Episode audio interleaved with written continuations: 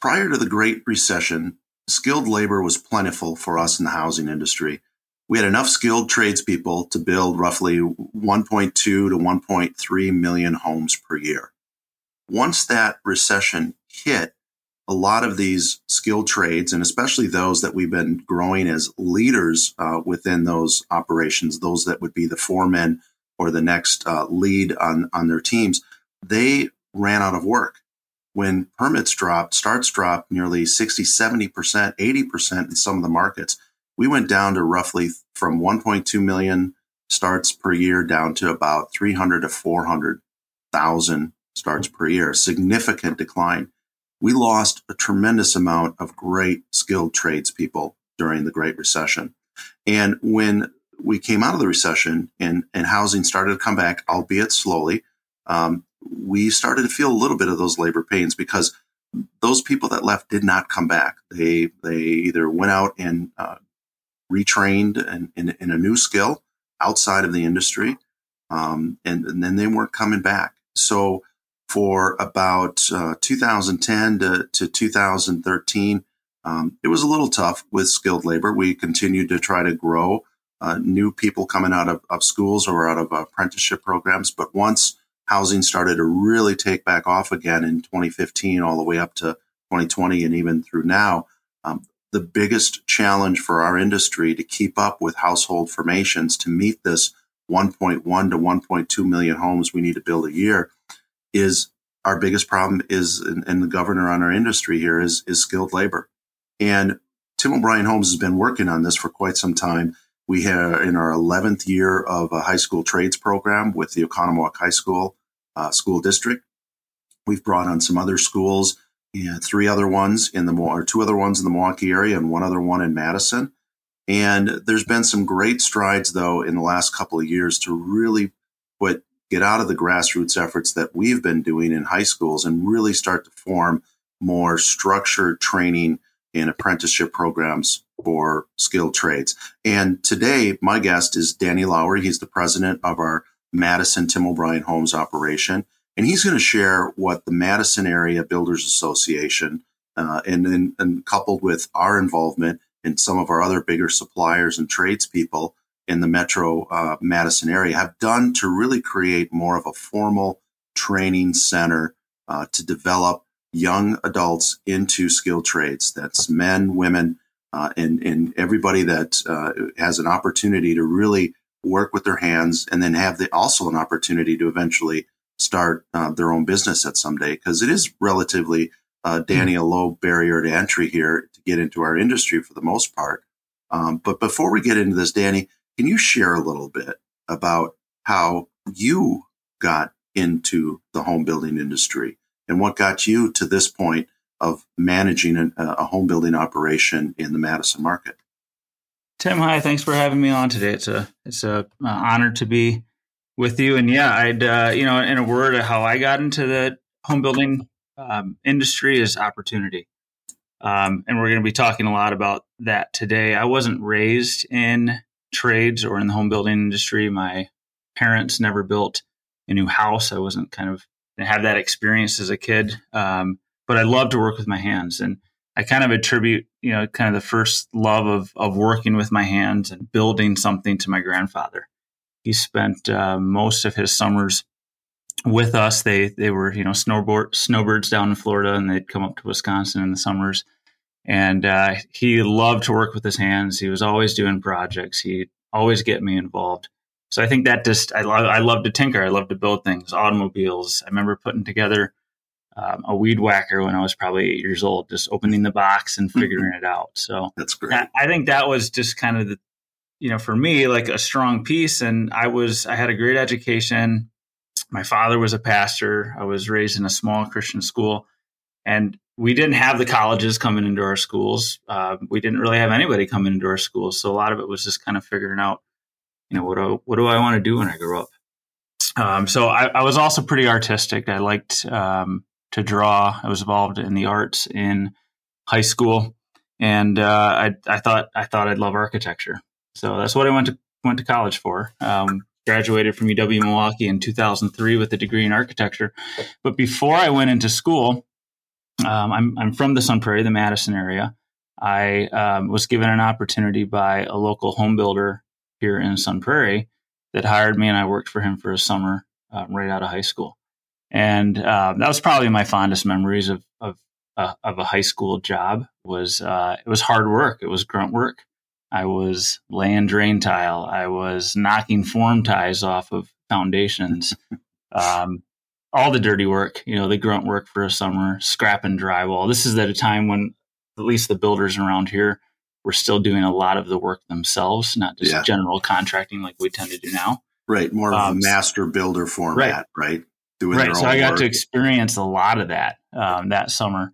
Um, so as I got halfway through kind of my um, post secondary education in college, I I just knew I didn't really want to be an architect, um, but I wanted to get in the home building industry. So that's where my applications and resumes went um, post college. So yeah, and that was I mean, you and I have known each other for 19 years now. Has it been 19? I remember uh, interviewing you um, when you came into Milwaukee to work for one of our former employers um, before you came to work for Tim O'Brien Homes. What was that around 2003 then? Was 2003 yeah. 2003 a, yeah. Right out of school. sweet uh, 91 toyota corolla with all kinds of tools in the trunk. Yeah and you were out in the field building and just enjoyed it. And what what do you i mean you talked a little bit about your experience coming up into uh, how you got into uh, home building but you know being in the field when you were construction manager at that point in time what were some of the things that you really enjoyed about being out there and, and, and building homes um, you know, for sure, variety. It, the, the day is never the same uh, when you're out in the field. Um, problem solving is is a huge piece of it, right? But um, I, I think for me, it was just seeing something go from paper, which there's a statistic somewhere that only about five percent or ten percent of people can visualize something on paper, what it, what it's really like when it's built.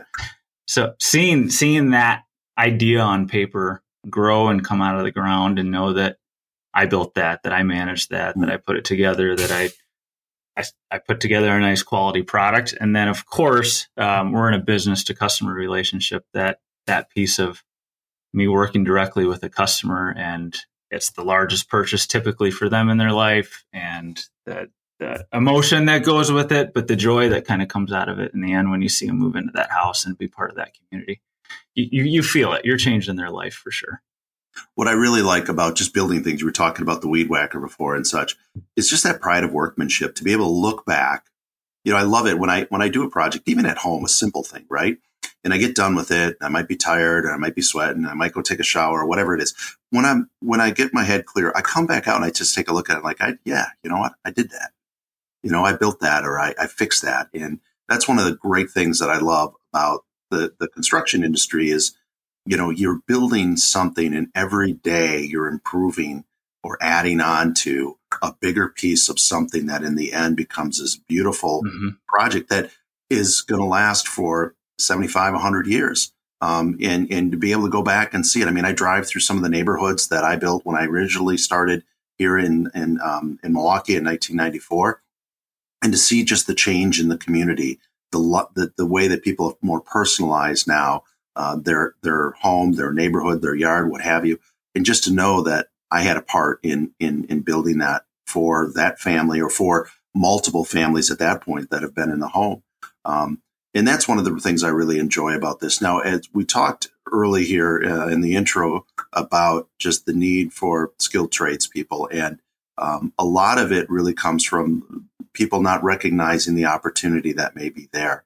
And there's this big project now that um, is building a skilled trades center, workforce center in Madison, the McKenzie Regional Workforce Center.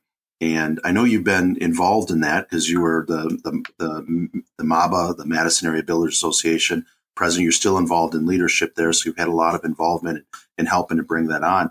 Can you tell us first kind of how you got involved uh, in that in the McKenzie Regional Center. How, how did it come to be? Share that a little bit with us. Yeah, absolutely. So you know, as you mentioned, I've been um, on the leadership of the Madison Area Builders Association now for I think I'm in my sixth year. I was uh, immediate past president, serving my last year on the board, but uh, I would say probably the first year that I was on the board of directors. Um, a it started with a vision. a gentleman named John McKenzie, who is a longtime um, association member here in Madison. He runs um, apartment uh, McKenzie Apartments, um, building um, a lot of apartments across the Madison area. He um, came to MABA and uh, the Boys and Girls Club. He was involved with the Boys and Girls Club with Dane County as well, and said, "Hey, we've been talking about this problem for years, right? Um, ever since we've been coming out of the recession." And he said, I, will I'll put up um, a fair amount of money and build a building if you two, or, or buy a building, if you two will get together and pool your resources um, within Dane County and um, create a workforce center that will train kids. So um, most of you probably know a fair amount of uh, Boys and Girls Club, but they are typically serving inner city or lower income areas and um, have a again a pool of kids that just need an opportunity. Um, and there, I was talking to one of the directors at the Boys and Girls Club back in December.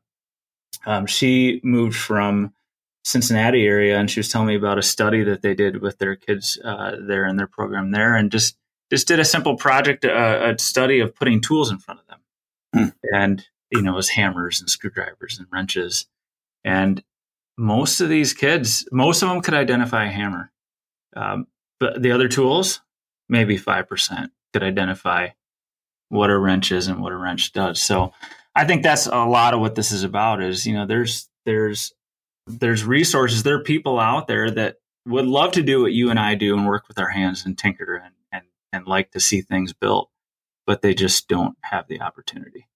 They don't have yeah, the exposure to it, right? The, exposure. Because a lot of it's just where there's a lot of, you know, what I call the digital natives, the kids that grow up with technology and, and how they, they look at that. That's their tactile component of it where when you and I grew up, we didn't have, we're digital immigrants. We didn't really have the technology. So, so our enjoyment came from tinkering with things. You know, mm-hmm. we I didn't have an iPhone that I could play a, a, game on or build something on the phone or on the computer or what have you.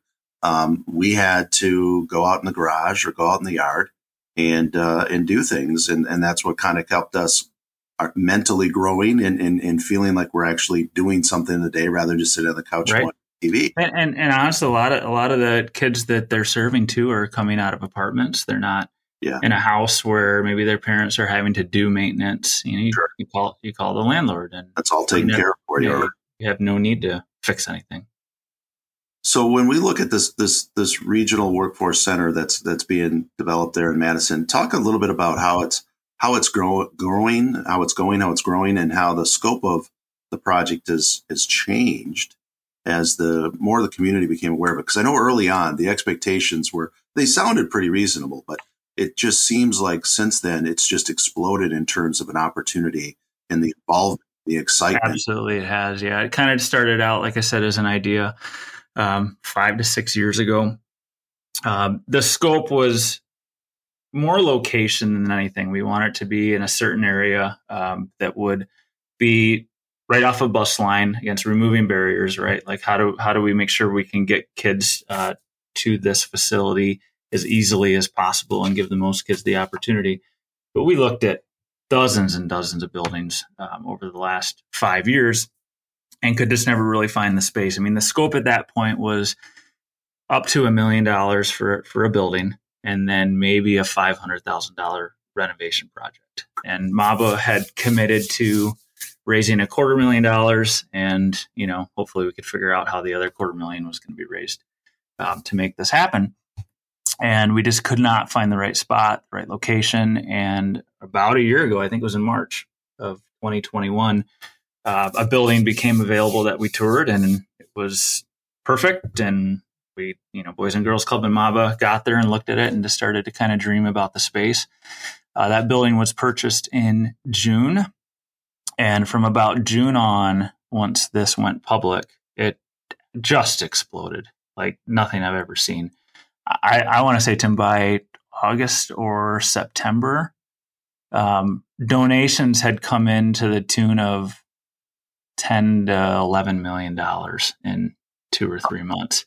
So, so now you got these two groups kind of figuring out like, what what are we doing now? we, we've got we can change the scope of this thing um, pretty quickly. So yeah, the the outpouring and the vision uh, changed into a completely different project. Of now, now we've got the opportunity to really make a world class facility um, to to really give these kids an opportunity. So currently, it's um, budgeted about an eight million dollar renovation uh, that is breaking ground here uh, on the renovation this month. Um, we're in the month of April and should be finished by next March. That's awesome. That's incredible. What a, what a great project, Danny. So, Danny, now talk to me a little bit about the the spaces that uh, the different spaces that are in this building. I mean, I've seen the rendering of the building, um, and it looks it looks large. It looks like it's got some great space, um, but I know it's also kind of broken up into different kind of compartments based on different skills that you want to train on. Can you kind of share a little bit of the variety and the different hands-on learning that are going to be in that space?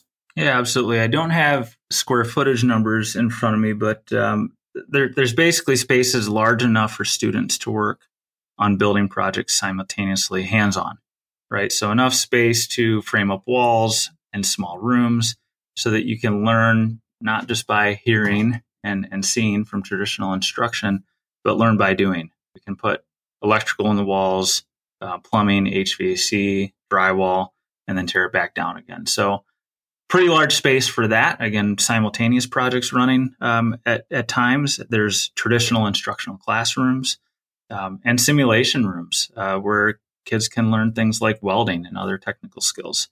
Um, in addition to that, lots of office space, other meeting rooms, a commercial kitchen.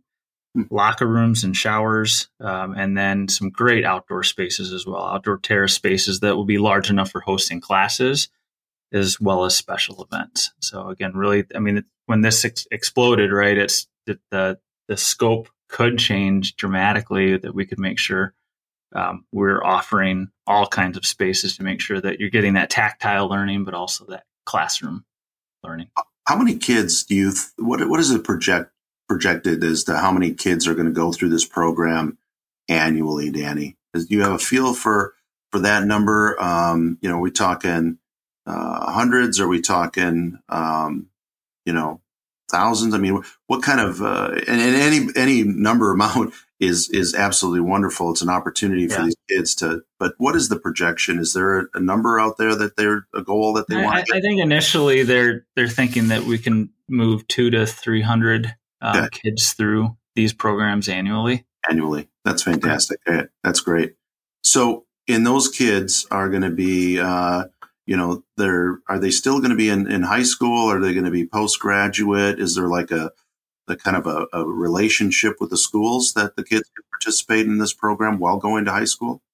Yes, it's it's really aimed at um, maybe as as young as junior high, but primarily high school, and then some young adults uh, for the programs.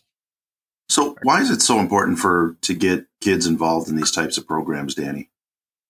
Well, we've talked about opportunity already, right? Like it's it's it's about providing an opportunity to give kids another path towards contribution, um, other than the typical path that's currently and when you and I were in school that was was pushed to us was a four year degree.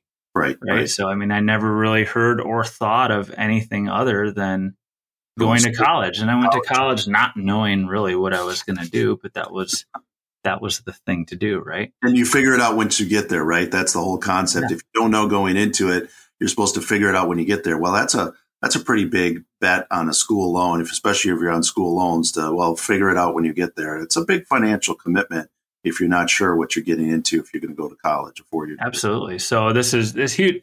This is all all all paid, and we'll talk about self funding in a minute. But there's no cost to the kids that get into this program. So it's really an opportunity for them to get a leg up on if they are going to go into traditional schools to kind of figure out what they what they like, but also earn credits towards some high school, um, their high school degree, but also some post secondary education as well. So, Danny, let's let's talk about how does it come to be that these kids are able to get to, not pay a fee or be you know like in some apprenticeship programs there's there is a commitment a financial commitment not a big one but still a financial commitment to be involved in the program how is the Workforce Center as a nonprofit, and, and how does it remain um, essentially self sustainable uh, in the future for, from a funding point of view? That that scope also changed in the last you know six months, where the vision again when we we had almost over ten million dollars come in in a couple months, um, wow. the vision became all right. We're we're going to build a state of the art um, facility, but we don't want it to be a flavor of the year. We don't yeah. want it to be a one hit wonder. So how how does how does this self sustain and how do we not diminish our resources year after year? And if you know anything about nonprofits, they're typically in fundraising mode all the time uh, mm-hmm. because they're zero balancing their budget. You know, they're not making a profit. They're having to go out to donors, their members, um, to stay viable year after year. And if we're going to create a great opportunity for kids year after year, we had to find a way, one, to make it very uh, cost neutral or low cost barrier for them to enter into this program, uh, but then also make sure it was sustainable. So uh, the current fundraising goal is $35 million, which is a huge number, way, mm-hmm. way higher than mm-hmm. we started. To date um, five million dollars. 35 million dollars and to and date where did, where did, you start? What was the again back to the expectation piece because i want to set the tone for this because it's been phenomenal the the support that you've got. When you started what was the expectation dollar again? Well eh, you know honestly i don't even remember an expectation dollar as far as or a conversation around self sustainability okay. it was more we're going to figure it out as we do it but there was a $1 million commitment to find a building. Right. Right. Uh, so we didn't have that burden of a building uh, payment and about a half a million dollar fundraising goal to make it ready for this program that we were we are right. going to try to create. Yeah. So so so roughly 1.5 million dollars. You know, one million for the building, 500,000 for the build out. And I know there's a lot of trade partners and suppliers that are in like kind donations, right? But if you could hit that 1.5 million and even hit 2 million, it would be, oh my gosh, huge success, right? Yeah. And now I remember, I remember the Boys and Girls Club coming to us and asking us to double our donation efforts. And and the board was, you know, a little timid about that. Like it's it's a lot to kind of ask. You know, our, our organization runs on about a million dollar budget a year. So for us to kind of yeah. up our game by 50% and going to our members to ask for donations felt a little scary. But as another nonprofit operation, the Madison right. Area Building Association, you know, that's really where they're trying to hit you up for to, to double your efforts in fundraising. Right. Yeah, absolutely. So yeah, $35 million now. And to date, we're just under 21 million donated. Oh, that's incredible. So, so the goal is, is self-funding now at this point, right? Like, um, we're making sure that the uh, workforce center has all the resources that needs. Um, We'll talk about programming in a minute, which is part of that as well. Uh, but it's we're creating an endowment fund that will literally self-sustain this program for decades to come. Yeah, that's that's fantastic, Danny. This has been such a great success um, for for the Madison area, the Madison Area Builders Association, and of course, as I understand it, from the Boys and Girls Club perspective what is the opportunity to use the great success that you've had, the the template that you've used, um, to have an opportunity for others, whether it's the Boys and Girls Club or other nonprofits like that, to expand this uh, across the country? Well, it is uh, officially now a beta test program for a national pilot program um, between the National Association of Home Builders and Boys and Girls Club of America. So we definitely drew attention when you know when you raise uh, eight figures like that pretty quickly. Some attention is brought uh, to the project, and in February at uh, our annual International Builder Show, it was down in Florida this year. Um, there was a partnership, a formal partnership announced between uh, the Boys and Girls Club of America and the National Association of Home Builders. And we were, of course, highlighted on what we were doing and got to tell our story at that event and and the goal now is how can we copy this across every major U.S. city across the United States. I believe at that event there were at least six kind of formal um, signups that were already happening uh, in six other cities. So it's gaining traction, um, and it, will be it'll be neat to watch. It'll be neat to watch this project, of course, go up this year, but then see how that inspires and kind of carries out to some other cities across our country. Well, I tell you what, um, this has been very inspiring, Danny. And what you guys have done as leaders in the in the Madison area is is just incredible to be able to to start with a feeling that success is getting to 2 million now being at 21 and moving that that goal to 35 million it's just incredible what you guys have done in, in a short period of time and kudos to all of the trade partners and the rest of the construction industry that really recognizes this as an opportunity and and for uh, McKenzie to step up and really kind of get this ball rolling. It really just takes that one person to say, "I've I've got this idea, I've got this vision.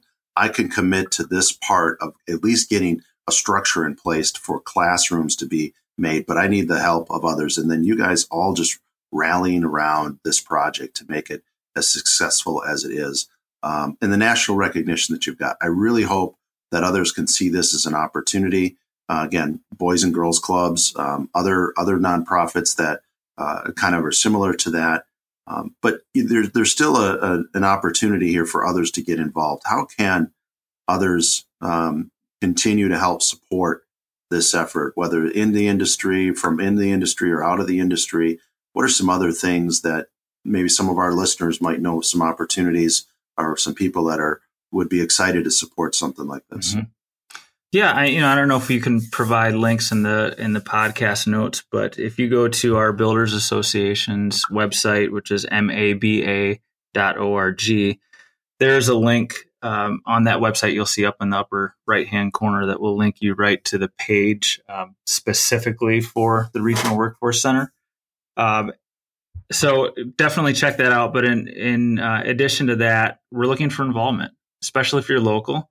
And if this is something that you're interested in, um, three to you know two to three or four hundred kids per year is going to take people who are interested in being educators and mentors. The goal is that every kid that goes through this program has a direct mentor that's helping them get through the program um, so that we can get these kids placed. They have somebody to bounce their you know their first career off of their first job opportunity off mm-hmm. of and establish those relationships. So there's definitely education and mentorship involvement.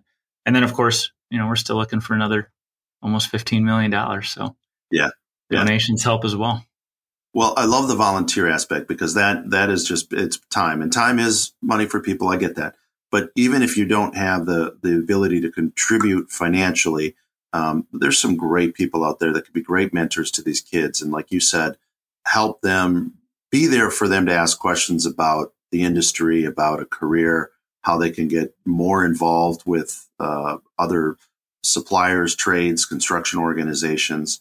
And I think this is really a game changing piece for our industry, Danny. And um, what McKenzie has done, the boys and along with the Boys and Girls Clubs, the Madison Area Builders Association, um, is is like I said, it's just a game changing element for our industry. And if we're uh, going to be able to keep up and, and, and reduce this um, imbalance in supply and demand in the housing market, we need more skilled tradespeople uh, to help support building enough households, uh, enough homes for to meet the household uh, yeah. demand. You mentioned it at the beginning of the podcast, just that the sheer shortage of work workforce uh, in our industry. I read a statistic recently that we need 740,000 new workers that need to join our industry per year through 2024. Just 740,000 per year new. for the next, yeah, new for the next three years in a row to meet the demand. Which is such a phenomenal opportunity for for for kids, for young adults. Um, you know, the employment need in our industry is beyond what other industries need right now. And again, it's a low barrier to entry to get in, and it's a low barrier to entry to actually, uh, over what five or eight years, develop your own company, your own business. Mm-hmm. And I can't tell you. Uh, last night we had our vendor appreciation party. Our, our, I think it's our eleventh year now that we've done this, and I see uh, tradespeople now that are owners of companies where I remember five years ago or ten years ago they were in the field working for someone else and now they own their own business. Yeah, it's it's, it's inspiring. It's, it's fantastic. Danny, anything else to leave us with uh, as we wrap up here?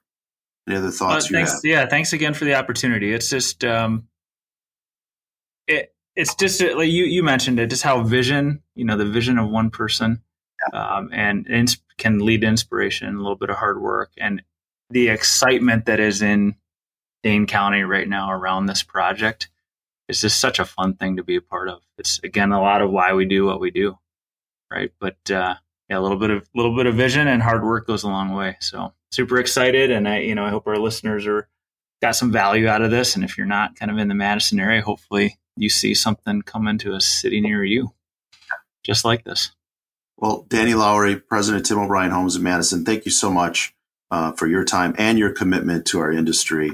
Um, the leadership that you've uh, exhibited on this on this project, and along with the other leaders at, in, in the, in the organization at Madison Area Builders and, and, and the trade partners that you work with, has just been it, it, it, again truly inspiring. So, thank you so much for sharing your story today. We really appreciate it. Yeah, my pleasure. Thank you, Tim.